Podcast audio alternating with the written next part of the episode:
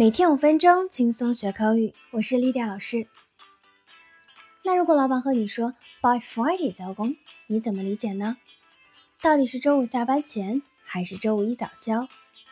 学习英文一定要仔细。我们今天就来学习一下吧。by Friday 到底包不包括周五呢？我们先来看两个例句。Number one，Please send it by Friday。最晚周五发给我。Friday is a deadline. 周五是截止日期。Number two, please send it before Friday. 周五之前发给我。Friday is too late. I need it in advance of Friday.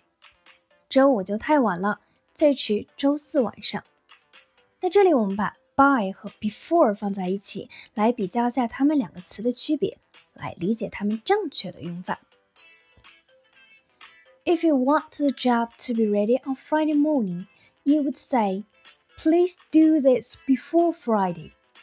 如果你要求在周五早上的时候工作是完成了的，你应该这样说。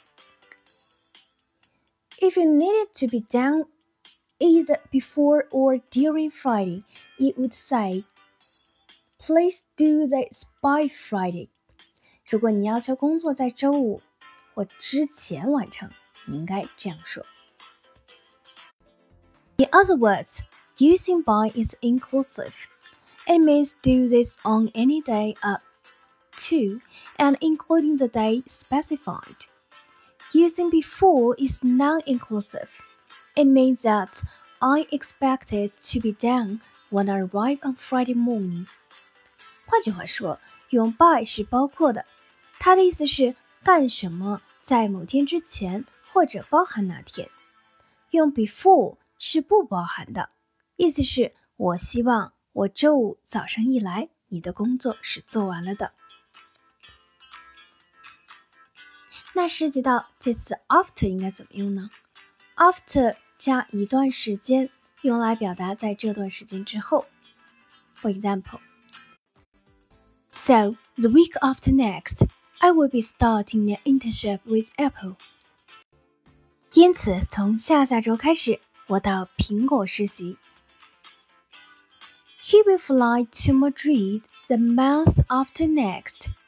他将在下下个月飞往马德里。但是三周后就不要用 after three weeks，它的正确表达应该是 in three weeks。那 in 应该怎么用呢？in 加一段时间可以用来表达一段时间结束。For example, I'll find a job in two weeks.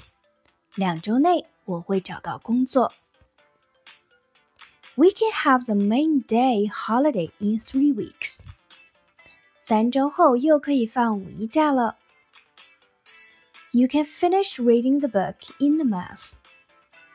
你可以在一个月之内看完这本书。好了，我们今天的节目就是这样，你都学会了吗？？See you next time. Bye.